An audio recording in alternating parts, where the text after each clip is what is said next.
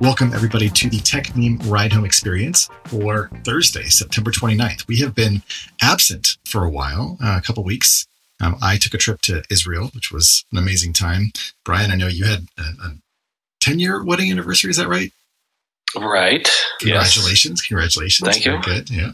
Um, and just, you know, otherwise, we've kind of been, I think, uh, uh, you know, I don't know, riding at the end of the summer. But uh, there's been a lot of stuff going on. And uh, today we are joined by Aiden, uh, who writes for The Information. Um, and you want to say a little bit about yourself first and kind of like your, your beat, your focus, you know, what you kind of been working on? Definitely, yeah, and, and, thanks so much for having me. Um, I, as you mentioned, yeah, I report the information. Um, I cover crypto, um, just really generally. So we, you know, don't have a specific beat within the, um, you know, covering crypto. I you know tend to cover everything across from startups and VCs to um, kind of how you know some of the larger exchanges are run, and then also um, as my story that we'll discuss a little bit later, um, kind of how big tech and, and, the traditional markets intersect with uh, with crypto and, and these uh, these new markets. So yeah. Uh, well, actually, Chris, I, I want you to tee it off, but I think sure. because of that, could we start broad before we get to that story? Um, yeah like broadly in terms of crypto winter nft stuff like yeah, i feel like maybe um, maybe brian what you're saying is for yeah. like one state of play like where are we kind of at with you know crypto uh you know generally? How's that market? Second you know how is nft faring or nfts faring relative to the crypto market? And then how does it all kind of come together in terms of the things that are going on with app store and app store policy and antitrust and all that? That'll kind of bring us into that that realm. But I think it's really uh, important to your point to kind of get a sense for how are these different parts of the market actually behaving currently. Yeah, no, totally. Yeah, uh, I'm here. Um, yeah, no, it's uh, that makes a lot of sense. I, you know, I think we're definitely in a winter. You know, prices are crypto. You know, crypto tokens are down. Um, you know, there's been a lot of stories out there about how NFT trading is down. Um, and, and, so I think that there's been, you know, there was a lot of excitement um, in the space, and there still is, I think, among people within it. But you know, I think it, you know, Bitcoin reached a price almost, you know, near seventy thousand dollars back in November. Um, it's um, I haven't checked the latest prices, but somewhere around twenty thousand, maybe a little higher now. Yeah. yeah. yeah. Um, and, and, so, you know, I, I, think that, you know, just like, it, I think what's really interesting about this, I mean, let me let me start maybe broader. You know, if you followed crypto before, there have been um, a number of different winters um, in the past. Um, you know, where there's a lot of hype, it gets you know a lot of people are introduced to the space, and then there's something that happens and it typically falls off, and, and some you know the interest kind of goes away for a bit. I think this is a moment in time now where it's really the first winter where you're seeing a broader economic slowdown, um, and so I think a lot of people, you know, I think that a lot of tokens have traded like traditional tech stocks. Um, they're down just like everything else is. Um, and so, you know, I think what will be interesting to see is how long that lasts and, and you know, if, um, you know, token prices will tick up at some point soon. But I think, think yeah. Yeah, it's interesting. I, I've actually been doing the show long enough, almost five years, that I kind of covered the tail end of uh, the the first winter where uh, almost the first year that I did the show, we didn't talk about crypto very much, but um, I had been involved in some crypto projects before that. So I, I can remember like the, the sort of ICO boom and then things went away. Um, but what's interesting to me right now, uh, let's, let's, let's pick the, the NFT space specifically, um, because like you're, you know, lots of people have made the analogy that uh, what crypto is at this point is trading exactly like the Nasdaq or exactly like a tech stock. Right. Um, but that's that's a separate thing because you could argue that oh, you know, in the last crypto winter, um, you know, Bitcoin went down to five thousand or four thousand or something. But NFTs as a specific sort of lens into the crypto. Um, the most recent crypto bubble. um, the it, it, came on really quick, uh, and actually, Chris, if you think about it, you and I started doing these shows around mm-hmm. the time when when NFTs started, right? Oh yeah, um, I mean last year or well, yeah, uh, yes. Well, it was right. It would have been not. It would have been last twenty twenty one, like spring. in the yeah. spring. Yeah, no, I, yeah, I remember it yeah. very clearly as it was kicking off. I mean, it was it was actually very exciting. So and, and it, it felt like that was like the if if I'm sorry, I know I'm going long here, but the, the narrative was okay. There's this new renaissance where we had a winter, and then there's these new use cases for crypto, and this and these new markets and these new things like that. Um, it like everything else in crypto, it seems to have gone quickly. um, and the boom and I, bust is so fast in crypto land. It's just like yeah, you know. Do do you have a sense covering the space? And this is where I wanted to get to at the beginning. I know this was a long question, but um, no worries. The when I remember the ICO boom uh, ending and people just kind of left the space, right? Um, but I still see on Twitter NFT folks still talking about um, holding their bags and, and believing in things like, as much as I made fun of it, Walmart or, or whoever, or like a lot of these big brands getting into the NFT space. Do you get the sense that the winter is people are leaving? Or are people still creating and holding and there's still energy in the space, even if the trading volume and, and all that stuff has has gone down?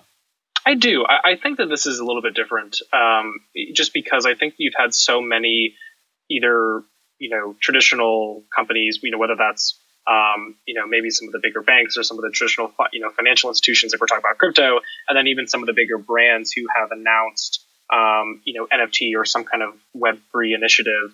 Um, and I haven't seen a lot of you know I think that some maybe have kind of dialed down you know their their marketing about it or, or have you know it's definitely not talked about as much now but I think you've had, you know, I think a lot of traditional companies or, or financial firms that have made inroads into crypto and Web3. And I think uh, I haven't seen a huge, you know, maybe, maybe it just hasn't happened yet, but I haven't seen a huge departure from that. Um, I, I, think that a lot of these firms have invested, you know, a lot of time and, and money and, and efforts into kind of, you know, whether it's NFTs or whether it's, you know, looking at, you know, I don't know, starting some digital assets division if you're, you know, a private equity firm like, um, you know, or any of the kind of asset managers, you know, Apollo, they announced they're doing a, a digital assets uh, division.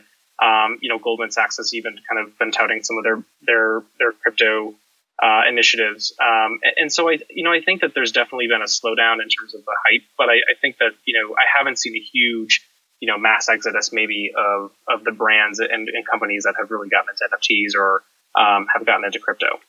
And and and I've said before, Chris, I, I uh, I'll let you go in a second, but um, I've said before that at least from what I see on the investing space, the investing into crypto and even NFT and even especially marketplaces has not slowed down at all.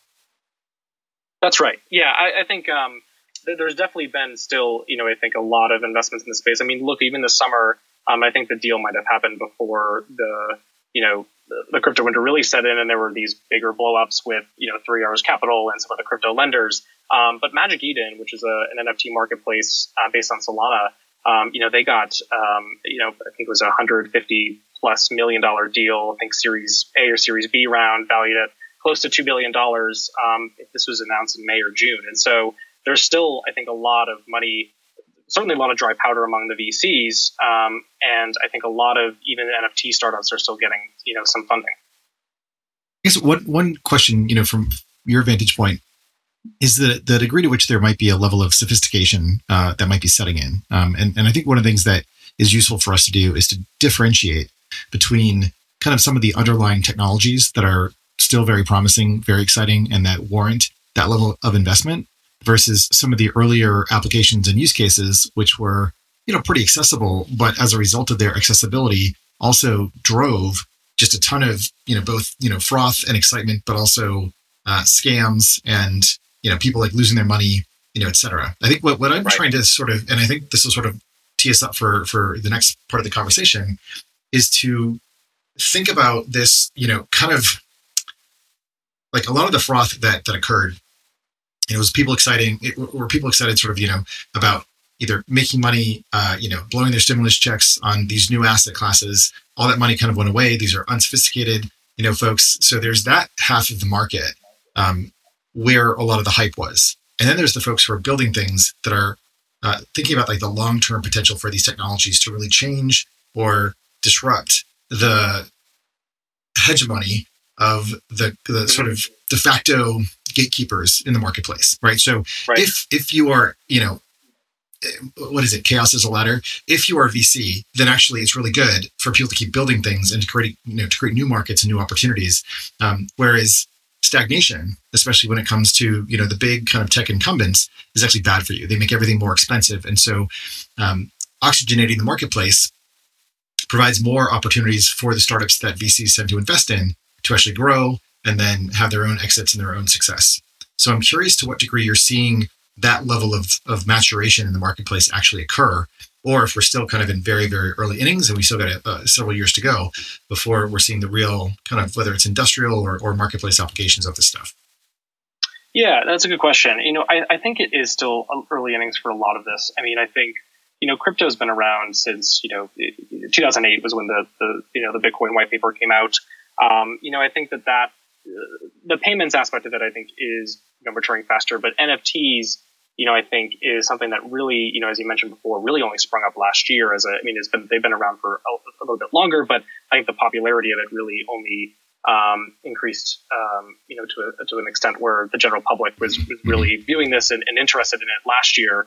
Um, and so I think it really is just very, very early for that. I mean, I think that the probably the easiest, you know, uh, or I mean, I don't know, you know, my crystal ball works as probably as well as yours um, to kind of look at how some of these things will, will look going forward. But, you know, I think the easiest application to think about going forward is something like gaming, where, you know, you have, um, you know, NFTs that you can, you know, or, you know, that you can use, you know, in multiple different games that are open source or decentralized. So, so hold on, let me let me pause you there because like that's that's, and I, I, don't mean to interrupt you, but I think it's sure. it's one of those use cases that is brought up a lot, and it feels more speculative than real. Yeah. In other words, like, are there major game platforms, uh, you know, that are working on that type of interoperability, and you know, like where you could take a skin from Fortnite, you know, into Call of Duty or something. Let's say it right. just it feels like those use cases are easy to imagine, but they haven't materialized because maybe they don't actually make sense, you know, in a marketplace perspective.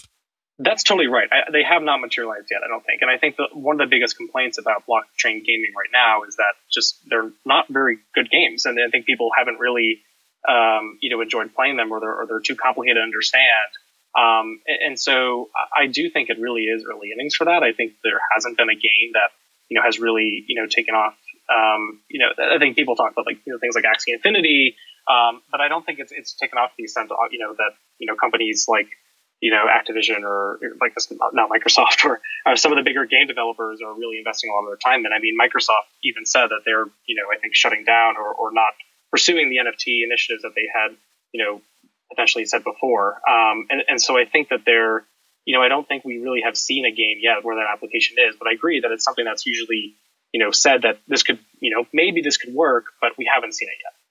So I have one more question on this, and then we'll we'll get into the I think the second half of the the uh, story, and we'll bring Art up. Um, like, I guess the other thing that I'm curious, and, I, and again, maybe this is like too much, you know, crystal balling, but um, to what degree do does the kind of art application of NFTs stand to persist? I guess I guess like you know, is it something that you know because of the alignment of artificial scarcity and you know digital art, which previously was very hard to. I mean, you could monetize it, and there were attempts to control it through DRM and um, you know watermarking and stuff like that. There's like an elegance to mm-hmm. ha- to applying NFT technology to um, art, but again, it sort of feels like this facile, ready-made use case. Obviously, it took many years to to discover and to come to, um, for crypto. But that long term, we may look back on that period, you know, as kind of like uh, trying to think of good technology that was like revolutionary for like five seconds and then was like, oh, that, that was actually not that interesting. Um, you know what I mean? Like, where yeah. do we think that there's actually a lot more growth? Maybe this is my question a lot more growth to be had in selling specifically types of digital artwork as NFTs in the broader marketplace beyond the whatever it's like I think OpenSea had between one and five million users. Obviously, that's right. a very small subset of the overall internet user base. So, right. What do you think about that in terms of where the market's at? I think what a lot of people who tout NFTs um, as this real potential use case going forward, you know, it's less about the actual NFT itself, and I think more about the, like you know building a community and some kind of membership. Um, yeah, yeah. And, and, I think that I think that that's to some extent that makes sense. I think you know if if you need some kind of you know token or an NFT to be part of some club where you're there are some benefits that are you know not just owning um, you know a line of code that has a is associated with a JPEG image. You know that I could see that. I, again, I don't know if we're we're at the point where that is so wide you know widespread or, or wide scale that that is you know something that everyone is kind of clamoring for. But you know I think that that's the reason why there are these you know collections of NFTs. You know I think you know Bored is trying to do a lot of this. You know obviously like it's so you know expensive for for anybody to really get in there. But, right. but I think that right. that's really, I think, the application where there's got to be something connected to it. It's, I don't think on its own. It, I mean, because anybody can put anything, you know, um, in code as a, as a, you know, a JPEG or and say that this is, you know, one of the, you know, one of a kind NFT. But it really doesn't have any value, I think, unless there's some kind of, you know, Ultra something else or something. Yeah, exactly, yeah. exactly. Mm-hmm. Being part of some group or some shared experience, um, or some membership club where you know there's there's a there's an interest beyond just the actual physical you know single token. Okay, so so let's let's get into your story then, because the sure. the, the real sort of nexus for how we kind of came together uh, and why why we have you on is to talk about this connection between uh, NFTs, uh, selling of NFTs, uh, and the App Store, and policies that may be, um, you know, not super friendly to uh, NFT app builders or you know website makers. You've talked to a number of those developers, um, and part of the reason why I was asking, you know, is there a larger audience or market potential for NFTs? Is because one very direct way, of course, of increasing your market size would be to sell through apps in the App Store. Um, so, why don't you sort of walk us through both what you've you know discovered and found, and where the App Store yep. policies sit with regards to NFTs?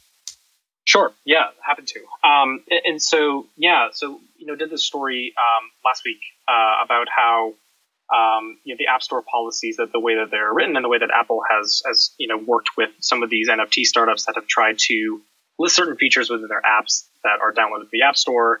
Um, Apple is insisting that NFTs are, fall under its in-app purchases policies. So, um, you know, if you're not familiar with kind of the ongoing um, you know case between Epic Games and Apple. It, it has to do with the in-app purchases where Apple is trying to take up to a 30%, uh, or they, they insist that they take up to a 30% um, fee on transactions that are done through in-app purchases. And it often, you know, for any kind of digital goods, um, or um, you know something like Kindle ebooks, um, or you know, like in the case of Fortnite, like if you're buying skins or like in-game tokens, that has to be done through um, in-app purchases.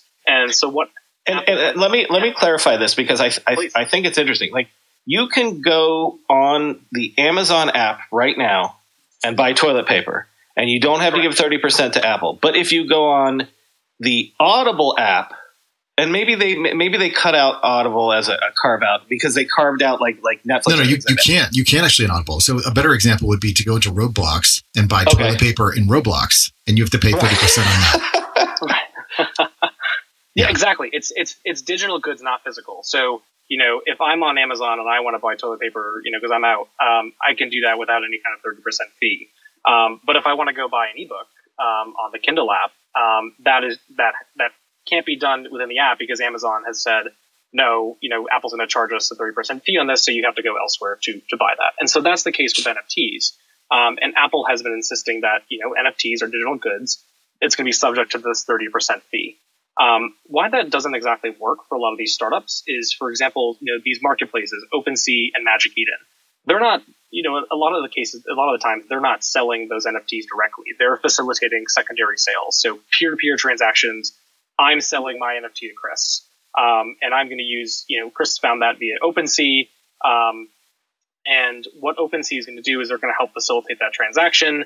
You know, they'll, you know, you connect, we'll connect our wallets they'll take through, they'll, you know, take care of the transaction. They'll take a cut. I think it's, they do a 2.5% fee. Um, and then, you know, I'll sell my, my, my NFT to Chris.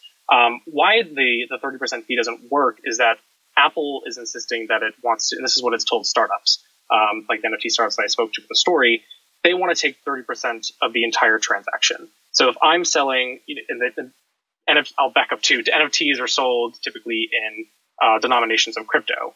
Um, but let's just use fiat for now for an example to kind of show why this doesn't work. You know, if I want to sell an NFT to Chris for $100, Apple's insisting that it should get $30 of that.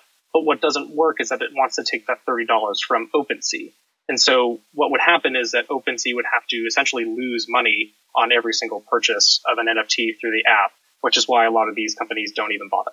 That's like that's so so interesting. Sorry, Brian. It's just like just that yeah. conceptually, like if another way to maybe visualize this or imagine this and, and why this is in some ways like so egregious and yet where these two models are really in conflict is exactly as you said. So OpenSea is just providing kind of like a veneer or sort of a, a, a you know a marketplace front end to you know the blockchain right, right? so they're sitting in between these things and they are facilitating transactions. However and, and, you know it's a little bit confusing i think for the end user to sort of understand how their fee works and all the rest. But right. what you're saying is it's almost like you know if i this is this is going to break down a little bit but you know, if you think about the serial numbers that are on dollar bills or whatever, and you know, you want to transact for this is going to break down very quickly. I'm trying to sort of make an analogy between, uh, you know, the serial numbers on dollar bills as being their unique identifier, just like NFTs have a unique identifier that makes them, you know, unique. And so when it comes down to it, that peer-to-peer interaction and transaction would be like, you know, Brian and I sending money back and forth to each other on Cash App or Venmo or something like that. And that's more or less you know the the equivalent conceptually of what you're doing when you're transacting in NFTs. You know, there's sort of a uh, you know a, a, middle person that might be you know facilitating the interaction of the transaction, but as you said, it's more of a P2P um, interaction ultimately. And what Apple is but, saying but, but, is no, but no, also it's actually a shop. And fundamentally, I, I, hadn't thought of this very deeply before, but um, the App Store does not support crypto payments, right? So if, if if the fundamental way that I would purchase your NFT via ETH isn't supported in the App Store, then then, then we're even talking about a whole nother layer well, of so, how, But, but I think I think what, what yeah. Aiden was saying is like if we set aside the the crypto payment method, right, right, as not supported in the App Store, but just the like, and I think this is this is what I'm really kind of like noodling my my I don't know. I feel like I'm a car being wrapped around a telephone pole, but also whatever. So like the the problem with this is just conceptually, what is an NFT? And this is why I was kind of asking the question, like, is it a, a digital good or is it like an underlying, you know, a serial number that is being transacted between, you know, two, like two peer-to-peer, um, you know, participants in a marketplace, and that marketplace is facilitating the interaction of those two. I mean, not to go, you know, too off off script or you know, different direction, but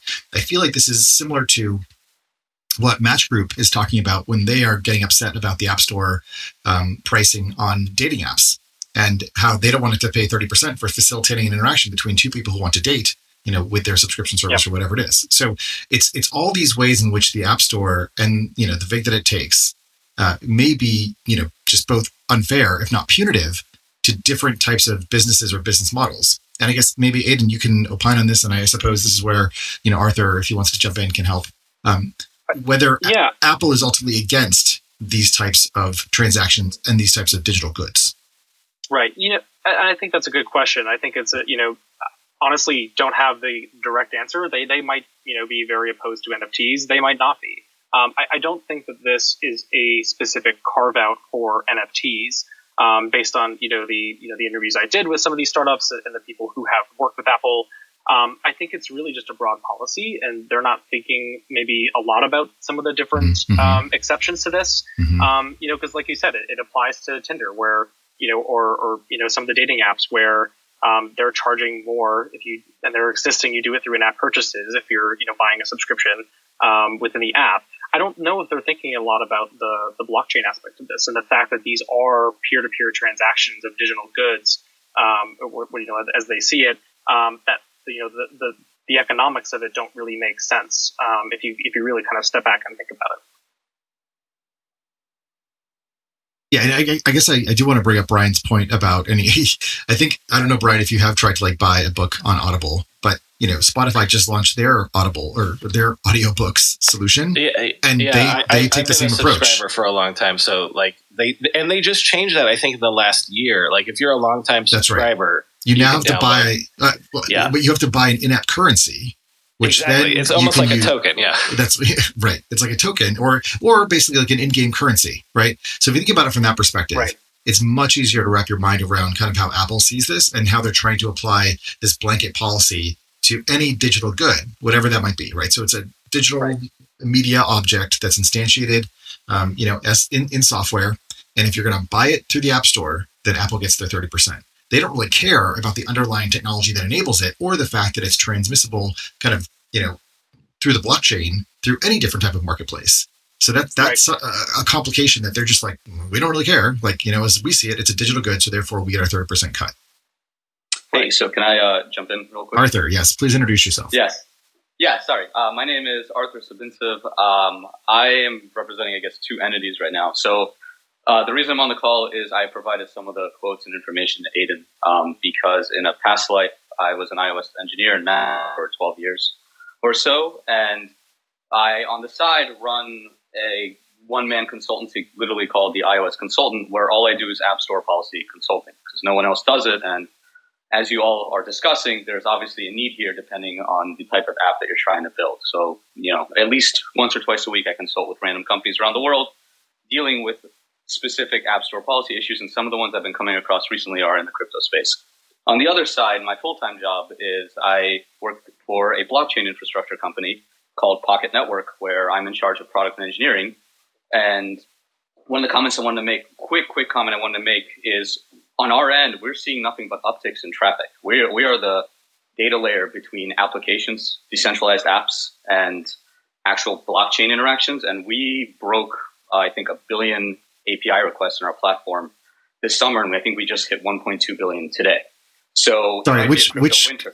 which um, uh, token currency like your your network, right? Sure, so sure, sure. Yeah, just... we have a currency as well. It's called POKT or POCT. Okay. But I don't. I, we can get into that a little later. I just yeah, yeah, I, yeah. It is a crypto winter, but um, we are seeing in, in increase in traffic on our end, and we have thousands of applications using our product. So, what I wanted to jump in about here, and I'll talk about Pocket later when it makes sense. Um, is that for Spotify, the walls in the Apple's App Store are cracking. So if you've gone through the per, per, um, through um, the purchase flow for a, a, book, an Audible style or an, e- uh, an audiobook on Spotify, you can do something now you weren't able to do a year ago because of one of the lawsuits that succeeded, which is you can actually you'll get an email from Spotify saying, "Hey, buy this now.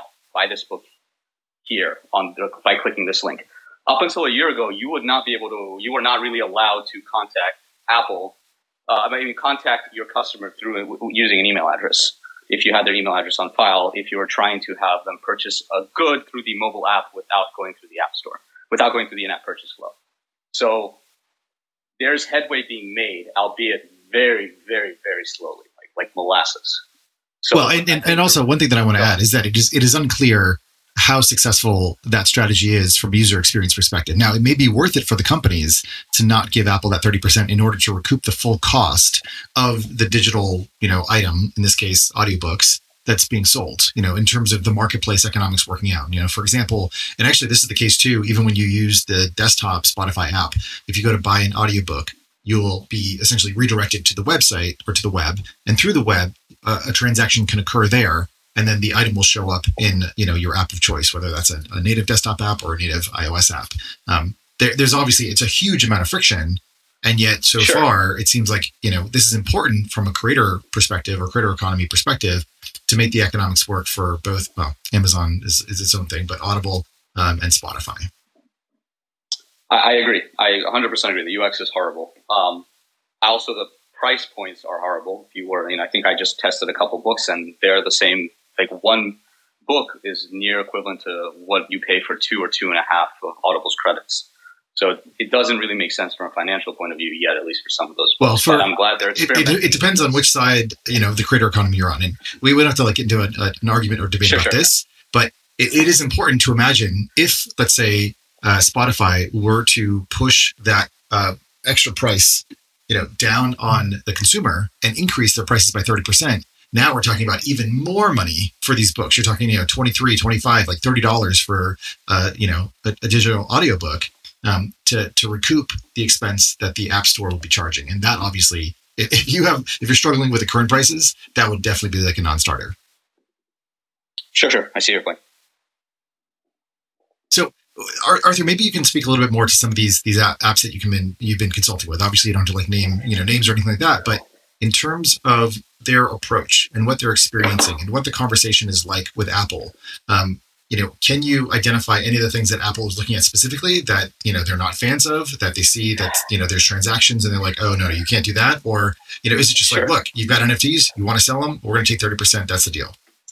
So in, in general, when people come to me for any any, there's like two or three specific problems that people come to me for. One, they that's always they can't get their app in the store. That's usually the premise. So these are people who've already spent the money to build a project but are getting that, that last mile is killing them. And it's you know it's either one month or upwards of the call I even had this morning was a year of them trying to get an app in the store. Wow. Mm-hmm. Um, yeah, but that was a, that was a crypto company, but it was an exchange. It wasn't even an NFT ah. company. So was a completely different story.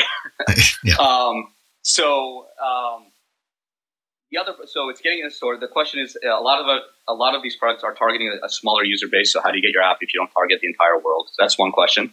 The other question is, how do I get into the store without paying Apple the 30% cut? That is the most common question. There's traditionally only a couple answers, really. Just, right, it's, it's a rational answers. question, but it's just, you know, it, it is their store. So, right. So, in my mind, having worked, and again, I've never worked for Apple, I've never worked with the review team. I think the information that I usually give out is the following.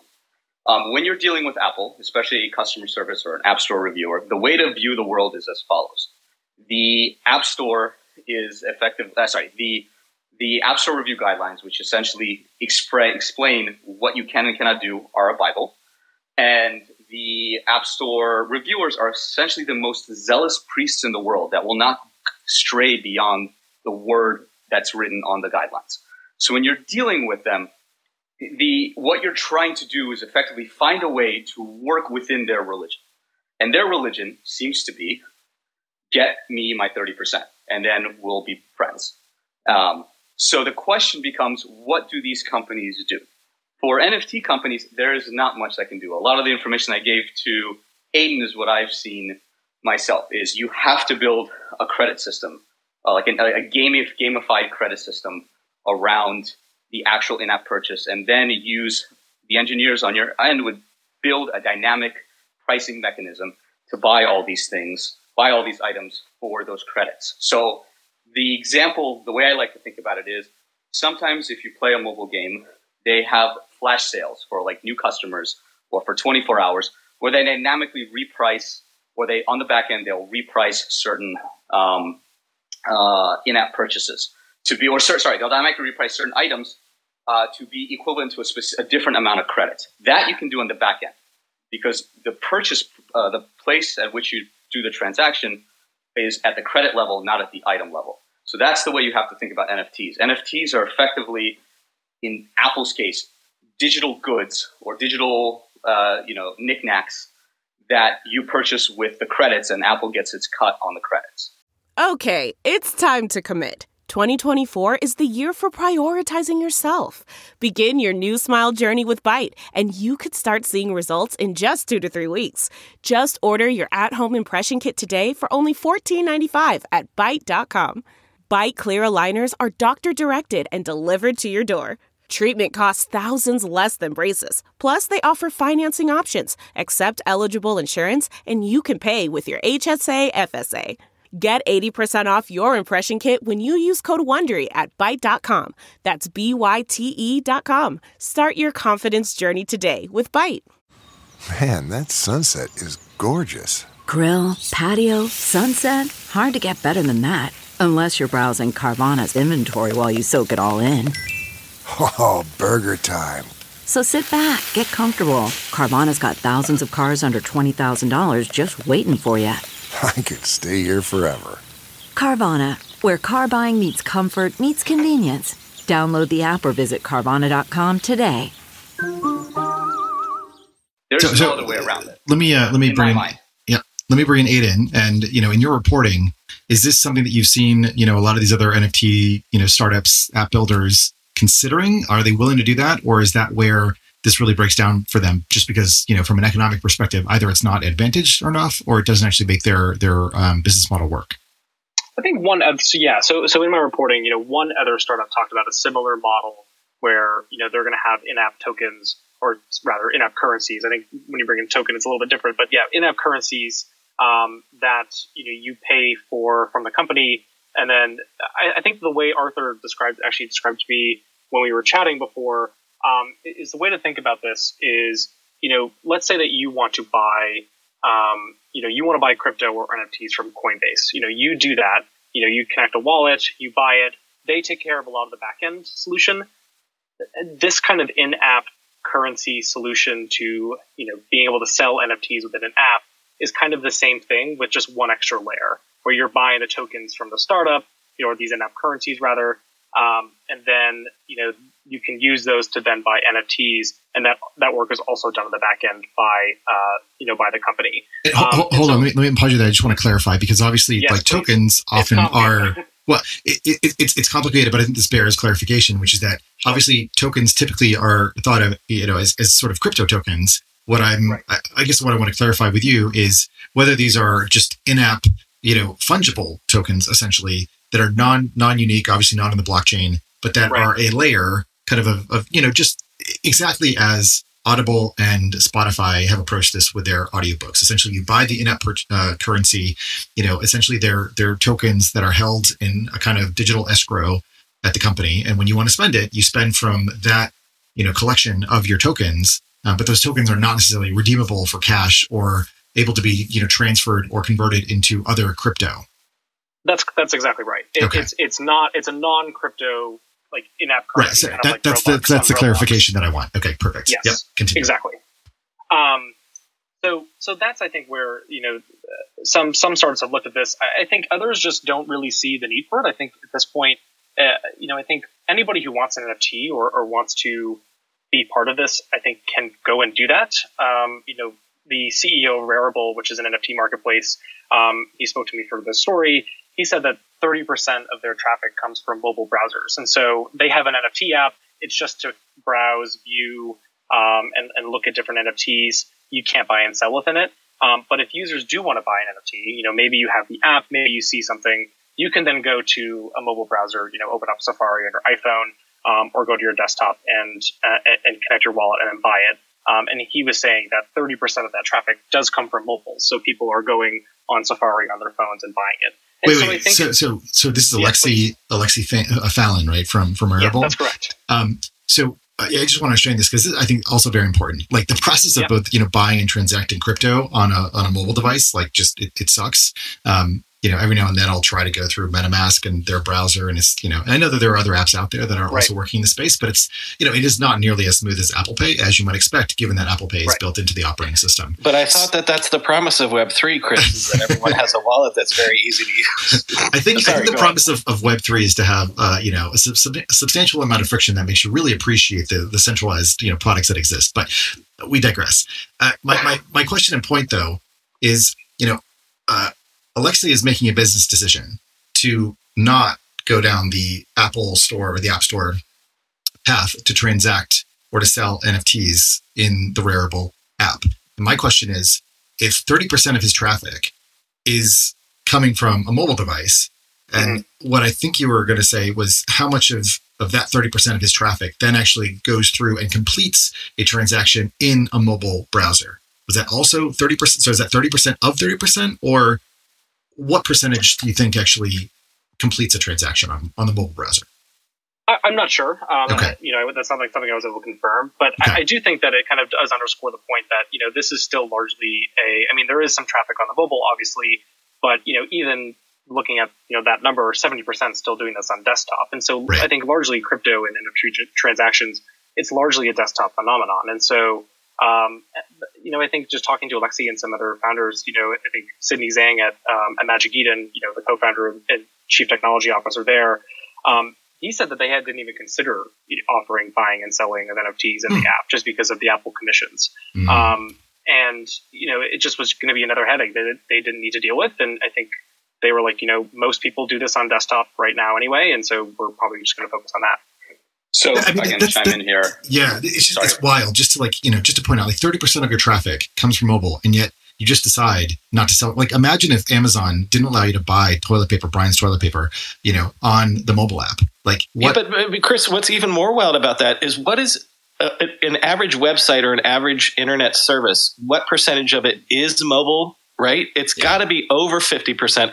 So in the Web three space, you're already sort of circumscribed because no, I, I know. It's just it, it's sort of like it's it's also yeah. like cause and effect, right? The thing that we don't know is if Apple were more, um, you know, like helpful when it comes to these NFT transactions, let's say in uh, apps that were that's what I, that's distributed exactly through the App Store, would his traffic be higher on mobile, and would there also be higher transaction volumes? Now, maybe it's okay right now; it's you know mostly, as, as you said, a desktop phenomenon. But I do wonder how much larger the market could actually be if Apple weren't sort of you know putting a big boot in front of you know sort of like the onslaught of of this potential you know traffic. I think that's the question. And I think that, you know, if, if there is another, you know, run up to a bull market, you know, and if there's a lot more interest in this, um, you know, is that going to be a real inhibitor of something like NFTs, where people, you know, as you mentioned, kind of the process of connecting a wallet on a mobile browser, you know, just is not as seamless as using something like Apple Pay. Right. You know, could could the user who's maybe just you know somewhat curious in this new technology or you know owning some kind of digital asset, you know, runs into that problem and then just doesn't go through with it. Yeah, Arthur, so, you wanted to jump in here. Mm-hmm. Yeah, yeah. So I think you were all kind of hinting at it, but you didn't say it. The mm-hmm. only real way to be successful in the um, in the mobile space as an NFT company is to build a wallet, and the only company that's done it is Coinbase.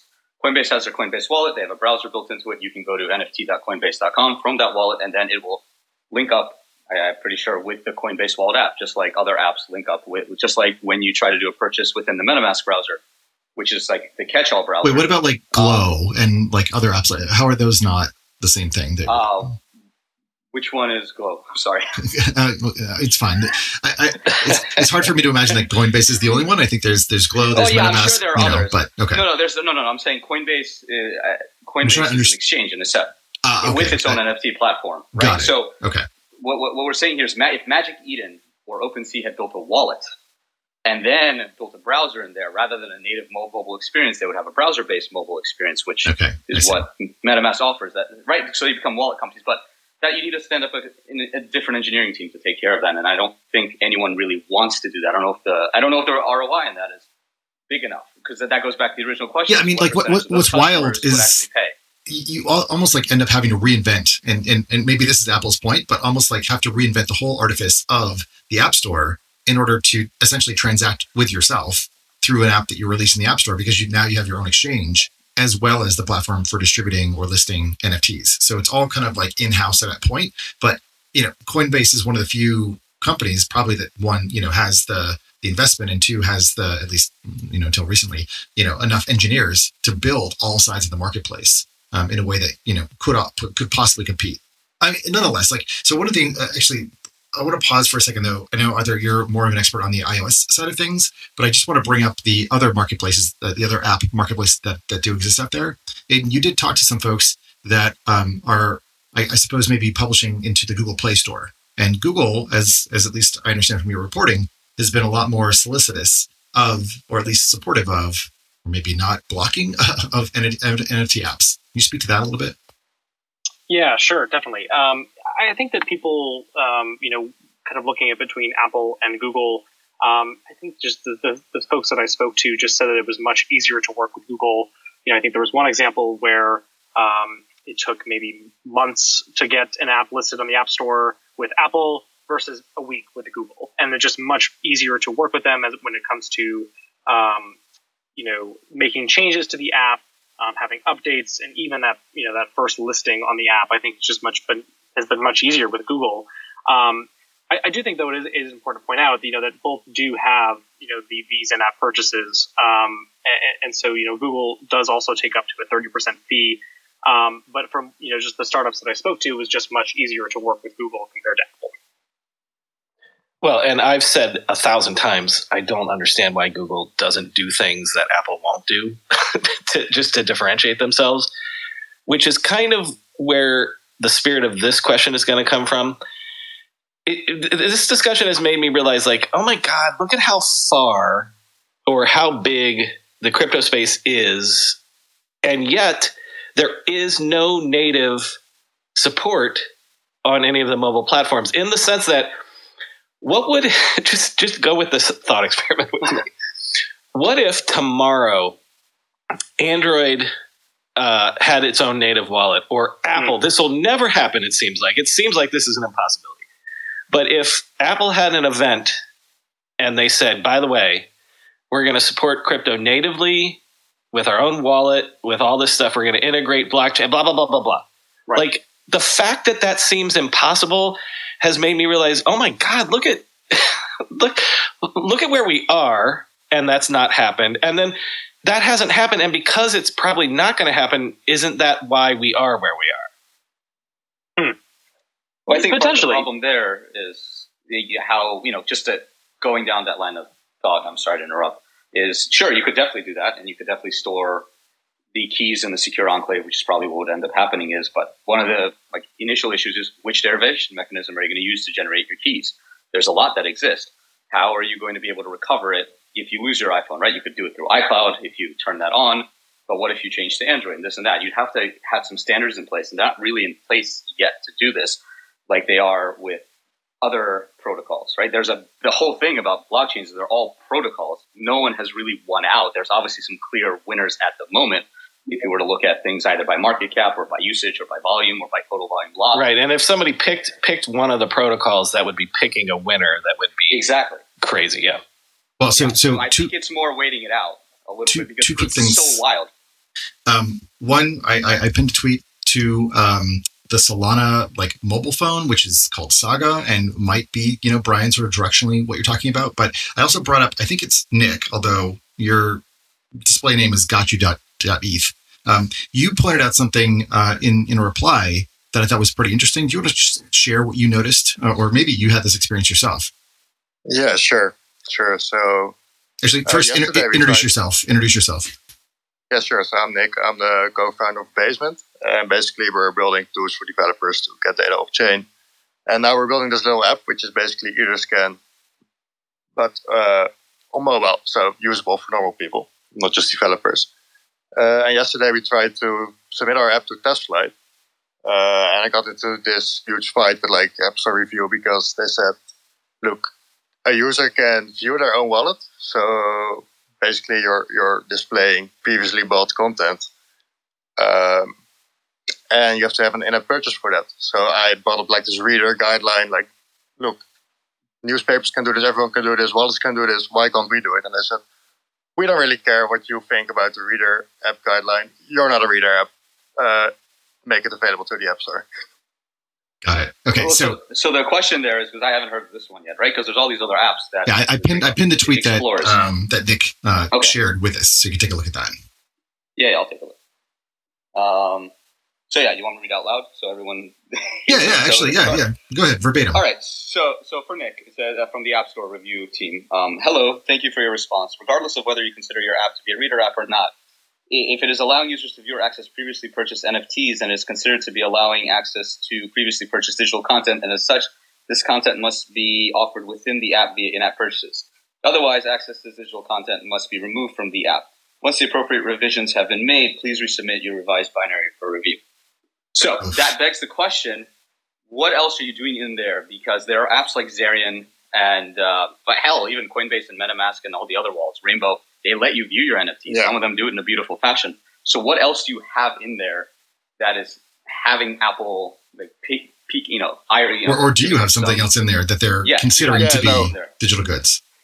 Yeah, so I, I actually like went back and forth with them, and they sent me a screenshot of the specific screen that was the problem, and uh, and it was like uh, follow your own wallet, and they considered that to be like sort of an, uh, an account.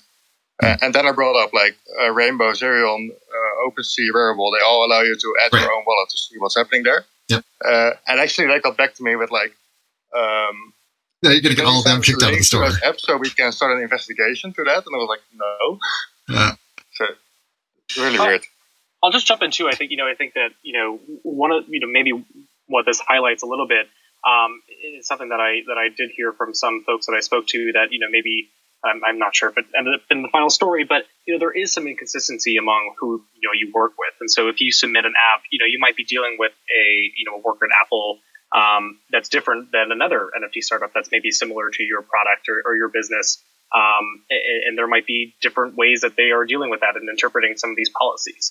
Um, and I think it, it, you know, one of the things I just want to point out too is, you know, from my understanding, and you know, based on the conversations that I had, there's not a specific policy about NFTs. It's it's how Apple and its employees are uh, interpreting the policies that they have for digital goods. Um, and so, you know, the, the, the experience of working with, you know, one employee who's reviewing an app might be different than someone else.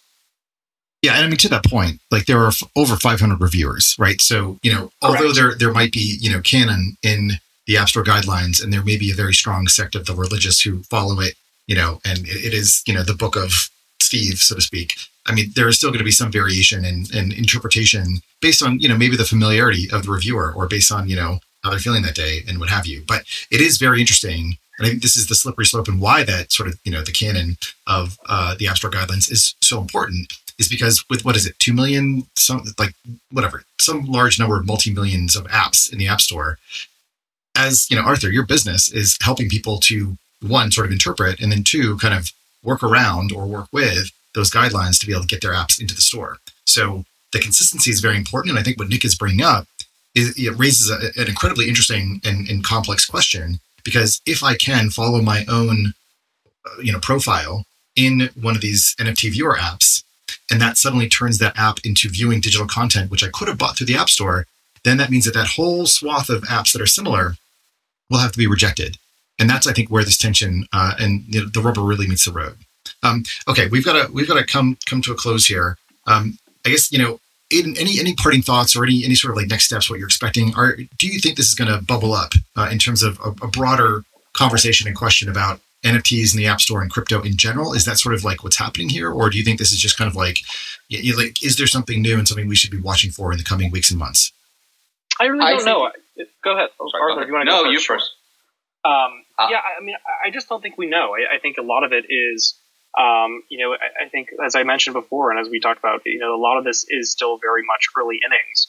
Um, I, I, do think, though, you know, kind of thinking about Apple and, and even Google you know, if this space continues to, you know, have the the, the same, you know, level of hype or, or you know, excitement from people, um, you know, I, I, I don't think I think it totally makes sense for you know them to maybe look at how they can get into it and how they can make money from it. Um, I, I think uh, that, that that's one thing, and the other thing I just want to mention too. I think you know maybe going back to Brian, you know, your kind of question about um, you know how how to think about maybe some of these, you know, why hasn't this happened yet, or, or why aren't Apple and Google, you know, paving the way for for some of these things is that I think a lot of this goes kind of maybe you know against what Apple has always stood for. I mean, they, they you know they, they, started as this really closed system and really kind of touting that, um, and this maybe goes against what they you know are all about and kind of having um, their own hardware and their closed software and, and all that. And so you know, I, it just kind of maybe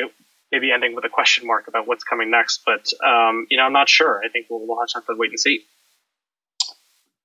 Arthur? So my my two cents here is my crystal ball is as good as anyone else's here. Mm-hmm. I think I, I think it's too early for them to really come to an answer here because I mean they've look at everything else that they've done. They've they've starting to do things no one ever thought they would, like giving Amazon or giving Amazon's Audible product the ability to use credits within within the actual app, right? That was a huge win, and I thought I was shocked that that was going to happen. But that took what, like a decade? Same. So yeah, the other thing is they, you know, they helped develop the USB-C, um, uh, what's it called, standard, but they haven't really been using it on their flagship device yet. Um, I, obviously, I'm assuming they're just trying to milk it as much as they can until I think the European yes. law is now in place. Yes. So, so the, the the last thing here is there's a, there's standards have not been like, and no standard has won yet. If you were to ask me, from my experience, based on all the information I have from, you know, the dashboards and data that we have at Pocket Network, I think Ethereum is going to win. I think all the EV because it has the virtual machine, the EVM, and there's a lot of things that work with EVMs. Like Avalanche, for instance, is a um, is a blockchain network that is uh, really big, has a like, really fast finality, meaning they the transactions complete under a second and they have a smart contract chain that works called the C chain that works with Ethereum. It's like it's portable, like uh, things are interoperable. There are other projects that are doing the same thing. All of the interesting stuff going on is on layer twos on, and on which are on EVMs or EVMs themselves. So the if we were to go back to what is Apple going to do, I think they're just waiting for things to shake out. And if I am reading the tea leaves the right way, I personally believe that Ethereum or EVMs are going to win and then it's just what are the standards the UX standards about generating a, a wallet keys and uh, whatever else? Uh, what are the ones that are going to win out, and what is going to be the proper way to move forward? Um, or is Apple just going to support all of them um, out of the gate? I don't know, but I think that is still. I think it'll be decided this decade. I just don't think it's going to be the first half of the decade. Cool. Thank um, you, Brian. Yes, yes. So I we, we, need to we need to shift topics uh, before we close the show, but uh, let, us go in order, reverse order, real quick. Uh, uh, go to um, if there's anything you want us to uh, know or uh, get in touch. Uh, you go first, and and then we'll go in reverse chronological. Links, etc. Mm-hmm. Links, yes. And go to's not there. So then, Arthur, how about you? Sure. Um, yeah, I work for a Web3 decentralized company known as Pocket Network. We offer decentralized uh, blockchain access. We have uh, 27,000 nodes. So if you are ever building a decentralized application or any application that needs to just access data on chain from 40 plus different blockchains, we have a very generous free tier and a very generous paid tier. So I would just go to pokt.network. And if you want to find me, it's, um, I'm sure it'll be in your show notes, but it's A-R-T-S-A-B-I-N-T-S-E-V on any social platform under the sun. You can't assume it'll be in the show notes because I forget all that shit. But, um, okay. But it's good that you spelled so, it out. Yes, yes. Aidan, go ahead. Awesome. Yeah. Well, thank you so much for the time. It was great to chat about this. Um, uh, my work is all right now at, at theinformation.com. Um, and if you have any follow ups or, or want to reach out to me about you know any story ideas you have or, or just um, yeah anything, uh, Aidan at the information, A I D A N at the information.com. Let's be real for a minute. Most guys would wear a t-shirt every day of their lives if they could. The problem is that most t-shirts are not acceptable to wear at work or out on a hot date night. But today's sponsor, Cuts, has finally changed that. Cuts t-shirts are such high quality, wrinkle free, and so buttery soft that you can look like you're dressing up even when you're dressing down. Yeah, you heard that. Wrinkle free. You never have to substitute comfort for fashion ever again. If you see me in a t-shirt, it's likely one from Cuts. I'm also a huge fan of their AO five pocket pants. The right sort of step up from jeans without going all the way into dress pants, like literally my ideal Venn diagram of professional looking but comfortable feeling. When you touch something from Cuts, you can immediately immediately feel the quality. Their proprietary fabric blends are ridiculously soft and breathable, they don't wrinkle, and they look way more expensive than they actually are. For a limited time, our listeners get 20% off your entire order when you use code RIDE at checkout. That's 20% off your order at cutsclothing.com with promo code RIDE. Please support our show and tell them we sent you. Experience the perfect blend of style and comfort with Cuts Clothing. CutsClothing.com, promo code RIDE for 20% off. With everybody fighting for attention, how can your business stand out and connect with customers? Easy. Get Constant Contact. Constant Contact's award winning marketing platform has helped millions of small businesses stand out, stay top of mind, and see big results fast. Constant Contact makes it easy to promote your business with powerful tools like email and SMS marketing, social media posting, and even events management. With Constant Contact, you'll reach new audiences, grow your customer list, and communicate more effectively to sell more, raise more, and fast track growth. Don't know much about marketing? No sweat. Constant Contact's writing assistance tools and automation features help you say the right thing at the right time, every time. Plus, you can send with confidence knowing your emails are actually reaching your customers thanks to Constant Contact's best in class 97% deliverability rate. I use this and you should too. Tackle any challenge with Constant Contact's expert live customer support. Plus, everything's backed by their 30 day money back guarantee, so get going and start growing your business today with a free trial at constantcontact.com. Just go to constantcontact.com right now. Constant Contact, helping the small stand tall. ConstantContact.com. Awesome. Wonderful. Thanks everyone for coming on. And by the way, you can stick around. Uh, I'll keep you on stage if you're interested in these topics. But uh, Chris and I are going to hit two more things uh, yeah. before we go tonight. Um, Chris, the first one is I'm going to step on, I guess, what I would have talked about tomorrow. But tomorrow's a Friday show, so yeah. we have the long reads anyway. Yeah. Uh, Google shutting down Stadia. And, you know, I, I think I said this week or last week that I don't know how much snark is left to do about Google sunsetting things, except for this is the most important one because I'm pretty sure that I framed the launch of Stadia in this way, where it is. Yes, you should If really go you- back and get that recording, by the way. But go ahead. if you shut down shit all the time, who's going to believe you? And so, one of the reasons why people from day one were like, Stadia is not going to last is because the gaming industry didn't believe that Google was going to. Right. It's like, why would we bet on you when Yeah. your track record is to just like pull the plug, you know, after you're not getting, you know, Google scale, search scale adoption? Like, why Yeah. switch? You know, why make that investment? Yeah. So, there's that. That's the point that I would have made if I was going to, you know, do a rant on a segment tomorrow.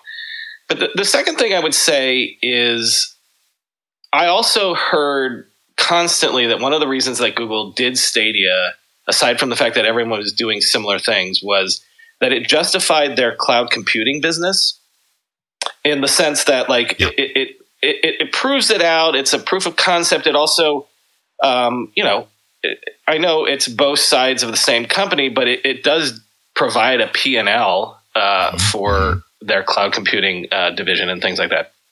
Go ahead. Oh no, go ahead. But I, Well- yeah, go ahead.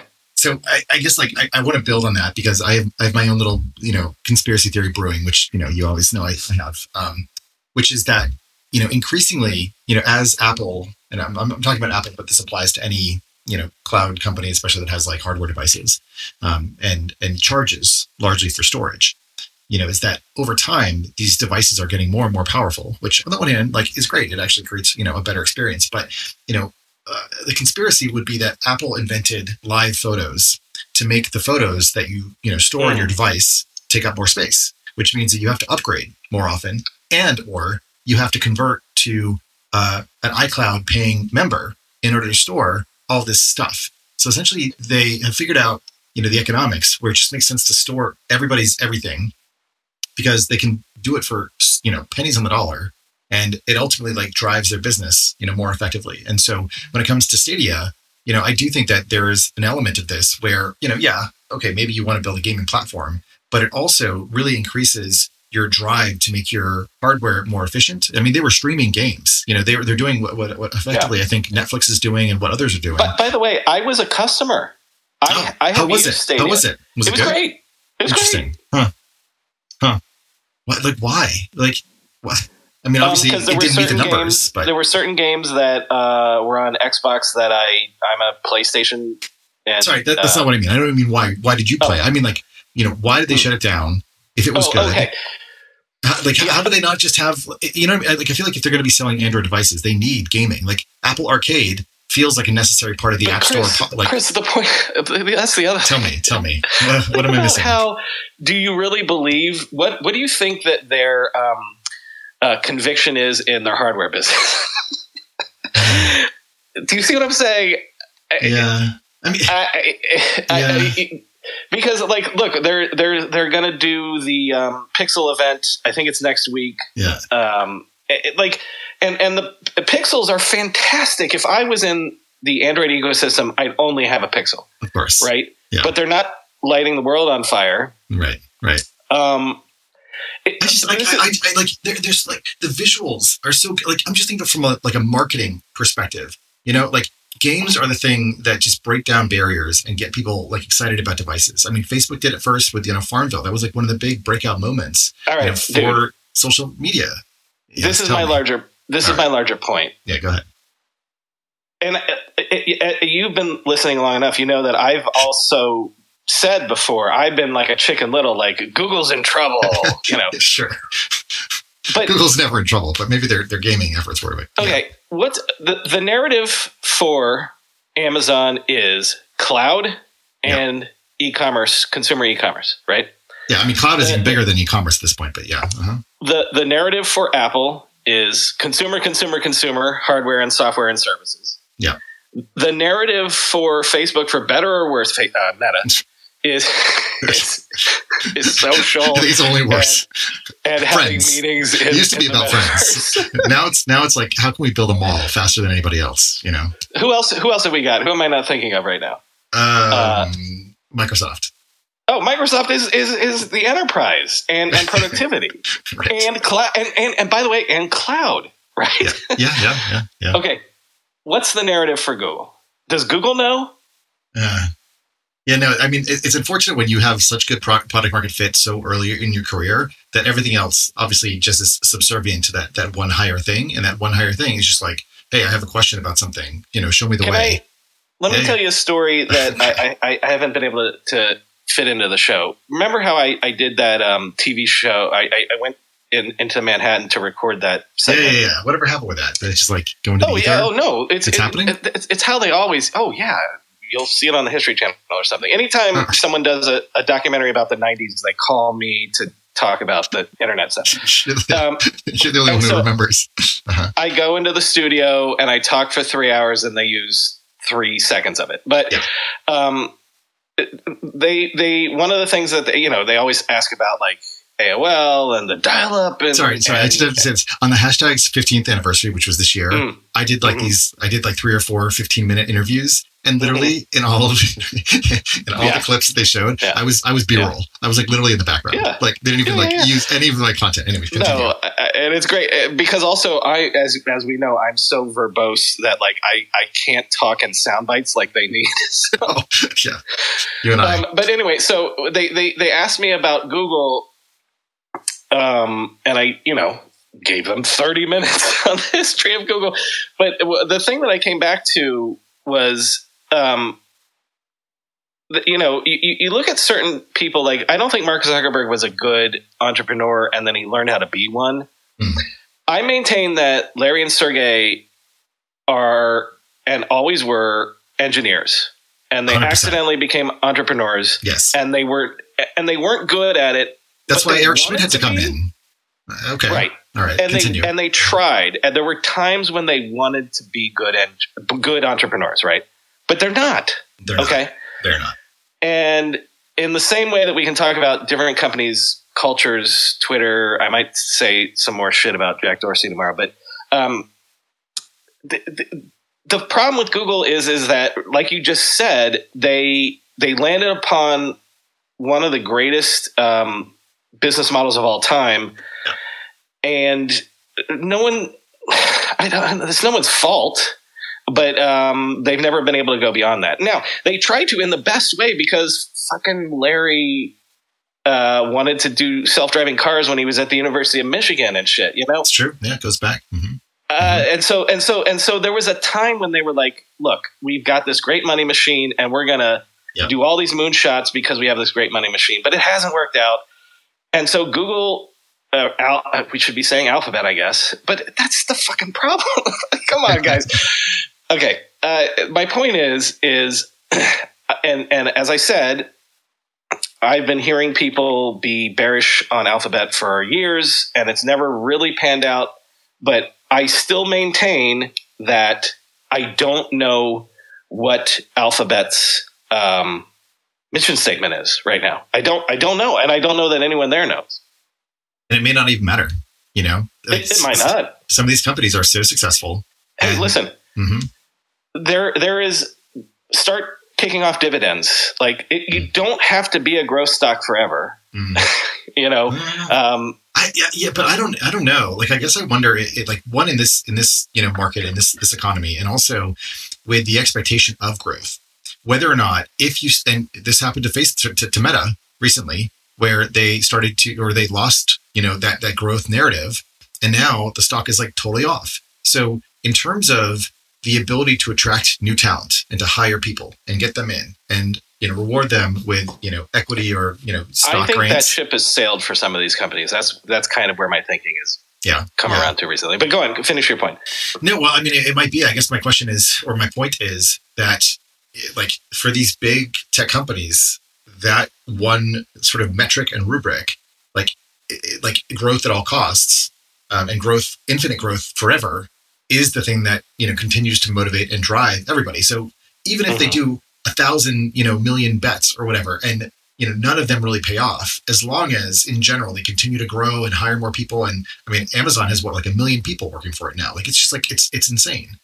That that is the the the organizing function of these you know massive organizations now, and that they can't take the you know their foot off the gas, or else you know they sort of like you know lose momentum, they lose speed, they lose direction, they lose focus. So, uh, to your point, these I mean, it's sort of actually think about a lot of the companies from like the 2000s that had these grandiose, abstract, you know, gobbledygook mission statements, you know, uh, that didn't mean anything. Um, there was yeah, like, but that Google set the template for that, and that's another thing that I said on the, the no, TV I, thing. you're saying that Google didn't have a, a mission statement that was clear.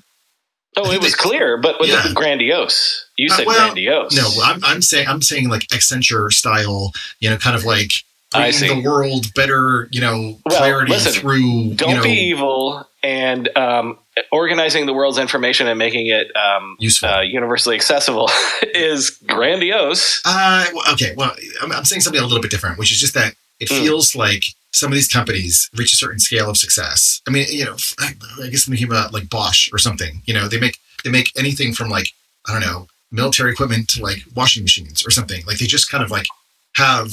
I've uh, been I've been rewatching um, uh, uh, uh, Michael Clayton recently, and so the U Mm. North video where it's like U North. Uh, Right. I don't know if people know that movie, but anyway, yeah, uh, a company that is is is changing the world by killing people with their weed killer or something. right. Or like like nokia or something. Anyways like it, it does feel like companies get to a certain you know scale and size and then they become more amorphous like a like a country or whatever. And they just have to kind of keep things moving and going. It's it's it's the way that we build kind of sports and games. It's like an infinite game. And so google is engaged in the infinite game of organizing the world's information and trying to index it. And Mhm, mhm. you know part of the the exhaust of that is that they do have you know periodically like pretty good products that come out like whether it's you know youtube you know whether it's google maps i mean i do think that the services that they provide what Yes. know, no yes Oh no, they're fantastic. so i mean i guess like when, I, Uh, when i think about and i don't know that this happened but i would think that there would be some tech transfer between like what stadia was doing with you know ai or com- you know maybe not computer vision but like the tpu usage because i'm trying to evaluate your original statement about what stadia was for which was to justify their cloud ambitions and their investment in all those um, you know basically building their own chips right so they have to have a sufficient amount of, of throughput Yeah, yeah, exactly. to, to justify that investment. And so gaming is a great place to do that because it's super expensive to run those high intensity games. Also, now you're seeing more game like interactions show up in places like Google Maps. So, for example, I think uh, on the show today, you talked about how there's like this flyover view now where, you know, through this simulation that they run, Yep. they will show you what areas are likely to be crowded on a certain day that you're traveling or visiting some new city. I mean, that's amazing. But the amount of math uh, that's needed for that is the kind of stuff that you'd expect in video games. So it may be that Stadia ran its course, you know, provided its function. Uh, again, I'm totally speculating, and maybe these teams are completely separated. But to your original point about justifying the expense for cloud computing, Yeah. gaming is a really, really good foundation for that.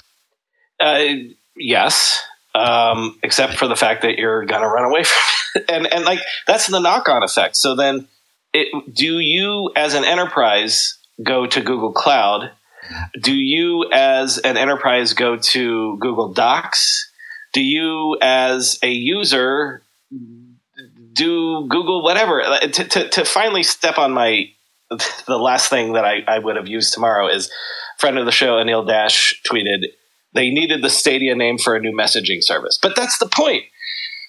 Yeah, Um, that's really good. uh, so okay, uh, two things to wrap. Uh, I forgot to make the point that I was going to make about um, uh, real quick, and I'm going to say this, and you don't have to comment unless you want to. Uh-huh. Um, when we started doing these shows, Yeah. there was a whole bunch of um, VC uh, energy behind uh, the creator economy. Uh, we're old enough to remember that and then it got upended by Web three and crypto in the in the what we now know as the bubble era.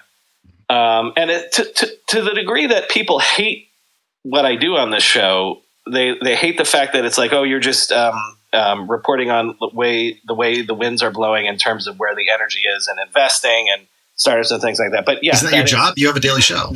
that is my job. Um, I, I want to make this point real quick. Yeah. Don't you feel like AI is taking over? Uh, uh, um, y- yes. Uh, well, And, and and by that I mean the folks, the, the folks that blow the wind in the sails of this is where this is what's hot. This is where you should be doing startups. I swear to God, Chris, in the last month, those it, it, it, not to be cynical about it, but those folks, man, are all of a sudden not talking about Web three as much anymore. Wait, wait, wait. Okay, when you say those folks, can you be a little bit more specific? Who are the people who are no longer talking about Web three and are now talking about AI?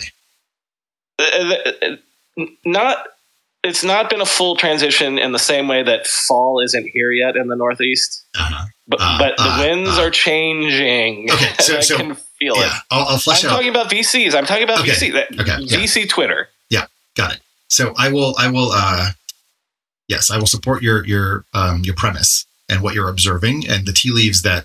Well, maybe the leaves are blowing. They haven't turned into tea just yet, but certainly uh, with um, OpenAI you know, putting out, you know, obviously GPT-3 has been out for a while, but now there's a number of novel use cases and applications that are real. They're in the wild and the training data or just like the, the models just keep getting better. So, you know, whether it's like GitHub and autopilot or copilot rather, um, you know, writing code for you. I mean, that is an amazing, amazing industrial application, you know, especially for like yeah. developers, right? So that, that's one very real thing. And, and can I, can I jump on you real quick? Yeah people in the Web3 space would be like, well, you said uh, people that are uh, skeptical of our space would be like, well, there's no real use case yet. There's no real use case yet for these things. They're just making pictures and stuff like that, except for the fact that I, I feel like there's tangible things and, no, no, and wait, wait, startups wait, so, are being founded yeah, right now. Yeah, so let me let me let me keep going because I'm seeing I'm seeing more than what you're seeing possibly, or at least things that are in this realm. Yes, it, yeah and and I agree with you. Like, I would, I, I think that so, so, a couple things you know happen here. First, there's just you know the the VC industry is very sort of fashion oriented, fashion driven. Like whatever the thing that is you know fashionable that oh god yeah the big company you know or the like the Andreessen Horowitzes or whatever you know are investing in suddenly they're very excited right. So Clubhouse I think probably started the whole craze in the creator economy. You know, four hundred million dollars or whatever it was, like some you know billion dollar valuation. You know, let's go chase and hunt some unicorns. Cool. You know, and now we're like, oh, actually, the creator economy really doesn't pay that well. And, you know, yeah, there's a few people making some money, but it's, you know, power law distribution. And so therefore, eh, it's never going to work out. Let's go, you know, do Web3 stuff. Cause now we're going to like, you know, create new gatekeepers that we control and that we own. And we're going to have, you know, 90% board seats or whatever. And then, oh, the crypto thing. Oh, winter, is here. Okay. Let's screw that. Let's go to something else. Oh, now it's like AI art. Now, this is actually very interesting for a number of reasons. You know, and we had, um, we had, was it Jack um, on on the show uh, from from Adobe? Um, you know, talking mm. about uh, Midjourney, talking about DALL-E, talking about a number of those platforms. Like the use of those applications. I mean, we started out with Deep Dream several years ago, which was actually a Google like project, and that got us to think differently about computer vision because now we're starting to see how the AI is actually interpreting the world. The I, I, need to I need to share tomorrow on a long read. There's a, an article that I sent you um, that's like ten years ago. The the the the transition to the modern AI era happened and there's like a nice sort of history of how we got to here, which is very important. But well, I mean, yeah, just like with crypto, right? I mean, everything happened ten years ago, and then now it's happening all at once. So all of these kind of strands are coming together, and they're they're forming into something that I think is is going to be completely transformational. And absolutely, people have been talking about this for a long time, but it takes a long time for people to build things that are tangible and that help people to understand like what the reality of this is. So, for example, today Meta put out uh, this tool. Yeah. I think you yeah. had it on the show that yeah. allows you to essentially write a sentence just like you would with you know Midjourney or DALL-E or whatever, and generate art. This is now generating like movies. So you just tell it what you want, and essentially it synthesizes all of the keyframes. You know that it, like creates. I mean, it's not a very good movie, but nonetheless, it's it's good enough that it's passable, and from a human perception perspective, it gets by.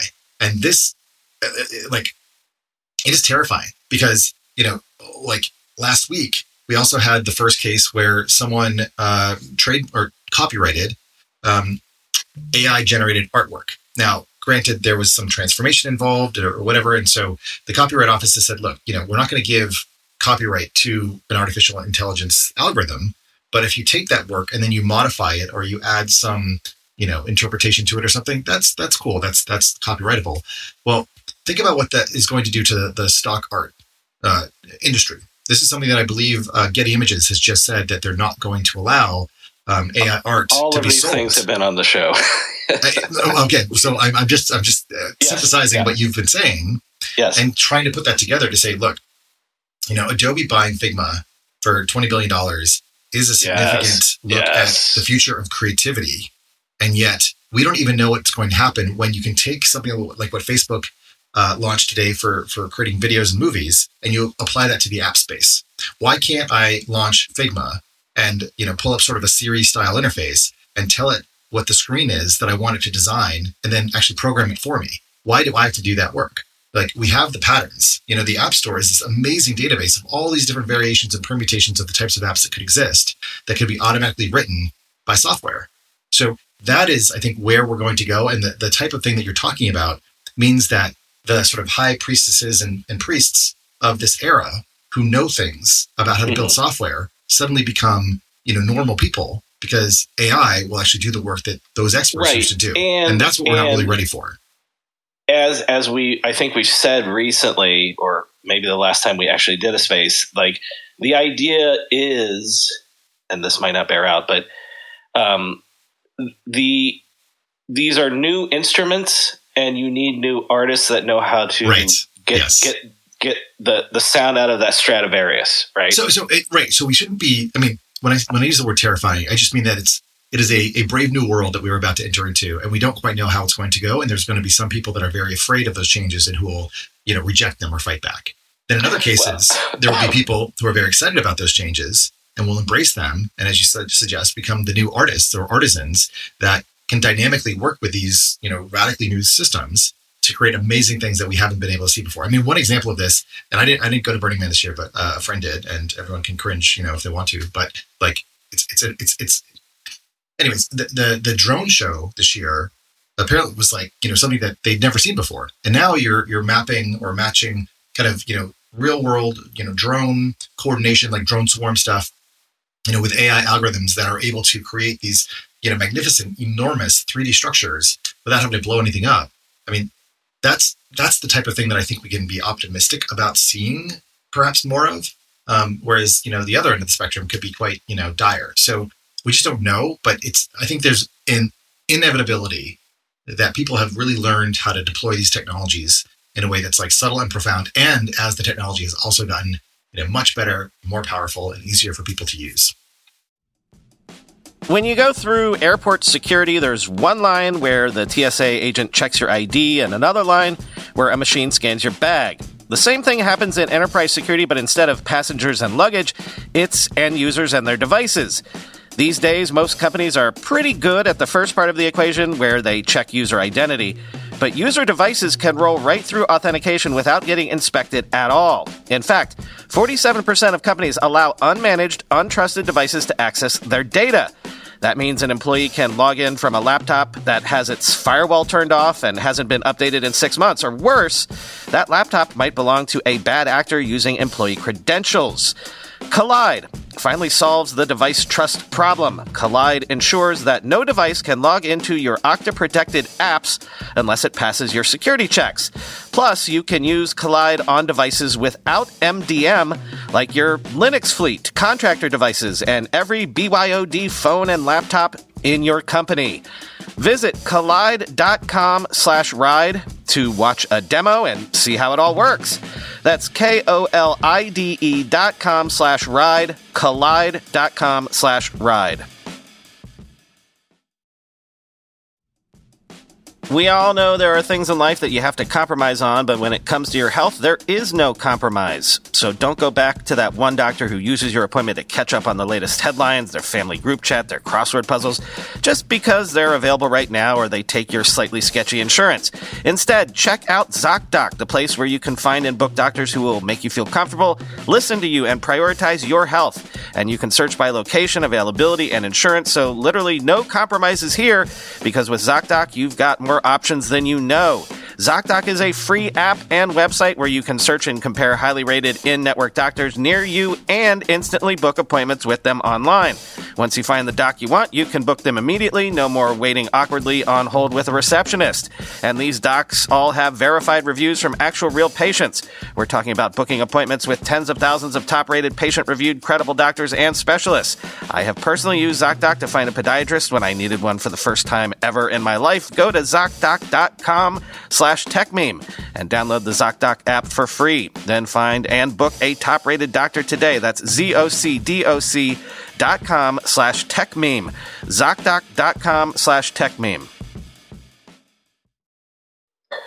There's a prepper VC that I know that um, is like, you know, we're on the cusp of three or four different things that could completely upend society, and any one of them uh, I don't know what it means, but mm-hmm. um, in in this particular case, uh, to, to, bring it back to my original point of bringing up this topic is, um, uh, I'm not being skeptical, crypto folks, but I am saying that I feel the winds blowing in terms of if you believe that what um, the VC Twitter blowing wind in your sails I think they're changing to AI because they're getting a sense that there's. Um, Are you suggesting then that uh, people who used to maybe count on VC investment yes. to, to yes. run or power their crypto yes. things? Okay, is that'll be drying up? Is what you're saying? That's what I'm saying. Okay. Okay. Last one, real quick. Yep. yep. Uh, Kindle. Yes. Uh, you and I Yes. Uh, you don't have a remarkable. I do, but you. I do actually. Oh, oh, you you bought one. I have one. Yeah. Mm-hmm. Uh, okay. Well, so but you and I have used that especially to share articles. Yes, you you share me your, your notes and and your um, your scribbles and all those things. Yeah. Yeah, yeah, yeah, yeah. So um, the new Kindle, um, the Kindle Scribe. Kindle Scribe is a, a, identical size. Yeah. Identical weight um, and listen, I'll, I'll, say straight up, and, and, no, no one's paying me for this, but I, the remarkable, especially for doing the, the, the VC fund stuff that I've been doing, has been un. I, I couldn't live without it because I, I, otherwise I'd be walking around with different notebooks and different things that I scroll down. Because if you think about it, even on a Zoom call, if you're typing, it's not you're not engaged. Oh, I thought, especially yeah, totally. mm-hmm. if you're in person and you're typing on a, a laptop, you're not engaged. Writing down on a thing, you can still be in the moment with someone and mm-hmm. making notes and be like this and that and the other thing. Oh, uh, this and that. I couldn't live without my remarkable. Um, I I will say that what I don't like about the remarkable is that it's not very integrated with things like you know Dropbox, uh, mm-hmm. the OneNote, uh, things like that. Um, and also, I have put books on the Remarkable, and I've read them. But I, the fact that now all of a sudden I can put all of my Kindle library on there, like it's crazy. So I, I did pre-order. Uh, what are you thinking? I mean, this is so. I think this is a broader topic, and I think you know we can have this conversation next week. Um, like just is is is about the degree to which it's almost impossible it seems for like the tech eco- ecosystem to to work properly um, from a competitive perspective. Because if amazon is able to put out this scribe and essentially wipe out remarkable you know remarkable kind of had like two options. Now i don't know anything about you know their business or what they're going through and maybe they have a very strong user base. Um, but uh, like how does how does remarkable really like like struggle through this. Like, you know what I mean? Their whole reason for being has just been co-opted by Amazon putting out, you know, a competitive product that is only going to get better. That is and, and doing the one thing that yeah. I'm missing from their product. Right. Now now obviously I don't know how good the scribe technology will be, and you'll have to report on that for us. And you know, maybe it'll still be the case that um, the mar- remarkable is still remarkable when it comes to making marks. Um, but if if it doesn't have that integration with um, your Kindle library, your book reading library, um, then that feels like that's a, a, major loss. And so, if you want to be writing on the same surface in which you're reading books, um, which you know I know Apple was hoping people would do with their iPads, but I just I, I don't know, it hasn't really worked for me in that case. Um, you know, it, it, it makes it really hard for a hardware startup, I think, to you know succeed. you know, when someone like that mm-hmm. is just mm-hmm. going to come up and, and eat your lunch. And I've been thinking a lot about that. I guess I'll preview the conversation a little bit, but you know, about that when it comes to um, Peloton, you know, and what. Apple is doing with Apple Fitness, um, and also like Apple Music. You know, I, I did I, I, I went for the new um, AirPods Pro, brilliant, um, you know, solid upgrade. And wait, um, uh, how much how much better is the noise canceling? So I, I, gotta imagine for people who are in crowded places like New York, it's gotta be amazing. I mean, I'm mostly right now like around my home and house, but it definitely I would say it's at least 15 to 20 percent um, better, which is actually significant. You know, it was good before, and now they're they've improved the algorithm so that it kind of cuts out like sharp noises or loud sounds. I got to say, like you know, when I grind my coffee in the morning when I'm like listening to you know a podcast, now I can actually continue to listen while the grinder is going on. So it's it's definitely improved in that way. Um, and also, you know, they have a feature that I thought should have been there from the beginning, which is just the swipe to yeah, control no, volume. Uh, you know, that's what uh, this is the thing. Like in the same way, I'm going to say this about the um, the Kindle mm-hmm. uh, Scribe is well, they're not going to. This is a great device for um, comic books, but it's not in color. Well, they'll give that to you two years from now. They yeah, can, that's right. They yeah. can give it to you right I mean, now. They have Comixology. Yeah. Like they have one of the major distribution platforms for digital comics. So, but to, to the point of what you're saying is the ability to, with your finger, turn down the volume. yes, yes. Yeah. Anyway, so so Yeah. AirPods Pro, you know, but my point though is actually that when you do the pairing of your AirPods Pro for the first time, um, you know, with your with your iPhone, your iOS device, um, it offers you a six months trial of Apple Music. And, you know, like I'm sure a lot of people already have their music device, you know, platform of choice, but I was thinking about it from, you know, like a young person's perspective. Like if I'm, you know, 15 or something and I've, you know, got my new AirPods or something, I may actually sign up for Apple Music in that moment. And that's the thing that's going to essentially hook me for life. So that yeah. integration into the operating system is a, is an enormous competitive advantage that just over time kind of gradually squeezes out companies like Spotify um, in a way that can be you know really deleterious to competition. So that's another angle of this that I'm looking at. That's like, hmm, like you know, if Amazon can come out and you know, I don't know, completely undercut uh, the reMarkable, if Apple can come out and mm. undercut Spotify, you know, this mm. rich ecosystem, which you know we're always kind of lamenting is not as rich as it could be, I, I feel like could get a lot worse. Um, if if you know we're not mindful um, of of the way in which these platforms and companies are using their dominance to essentially you know take over spaces that are in adjacency to what they're currently doing. Well, uh, to end tonight, I think I've said this before, but uh, I recently switched from Spotify to Apple Music oh, uh, for, for, various yep. reasons. But one of yep. the reasons why I'm probably locked in now is because my Spotify listening uh, profile was killed by having kids, ah. and so I was able to start fresh. And yep. so yep. I'm I'm loving the fact mm. that the, Apple's new music uh, algorithm uh, is trained on the fact that I love the jam and I love you know um, super furry animals and stuff like that, and like.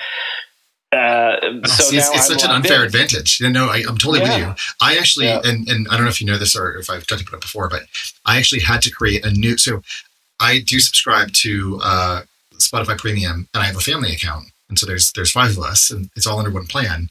And so because there's four of us, I created one more uh, additional account to because I use Sonos to play back music. Um, I I use that fifth account as my sleep music account because essentially all of my recommendations on Spotify were getting destroyed by listening to so much sleep music. So yeah. I, I anyway, so I'm totally with you. And if you were to start a Spotify account fresh, you might find that actually it's quite you know quite good and quite delightful. Mm, but mm, one last thing mm. that I, I I don't know when this is going to happen. I think this is actually also a very big problem. Is that especially Apple um, is moving towards like hi-fi and high quality streaming, like Dolby Atmos. Um, and actually, you had a, a, a, comment on your show about how Google yeah. is developing a new codec uh, that's meant to be essentially like the open source equivalent or something of the Dolby's format, the, uh, the Atmos format. Format, and that too becomes a form of lock-in because from a power dynamics perspective, if the AirPods Pro can deliver the Dolby Atmos sound from Apple Music more efficiently than, say, Spotify, and if Spotify never, I don't know when they're going to come out with their Spotify Hi Fi, it's supposedly in the product, but it hasn't really been out there. And Sonos has it too, because there's all this remastering that's going on behind the scenes to essentially level up the quality of music that's being streamed. That also will become a differentiator for these platforms it's like um, the what is it? H H E D. What what's the Apple format? H, yeah, yeah. HEVC yeah. is one of yeah. them, and then HEIC is for yeah, this video and, and yeah. So it, anyway, like all all yeah. of the, those proprietary formats, you know, same same as it ever was. Same as it ever was. All right, we got to wrap. Yeah. But um, good to be back. Uh, yes, uh, I love everybody. I especially love people in Lee County and Charlotte County, Florida, right now. Uh, yeah. My peeps, where I grew up. Um, I also, you know, I'm going to give a shout out to, um, you know, our, our, our friends on the, the right side of history in, in Russia. Um, I've got some colleagues over there who have had to uh, mm. escape, you know, because of mm. that, and it's real. Good. So yeah, uh, uh, glad you got out. Yeah. Um, I love everyone. God bless everyone. Uh, Chris, it's been a long time since we've spoken. The longest we've we've done in two years. Yeah. All right. I'm happy to be back. All right, guys. Later. Thanks.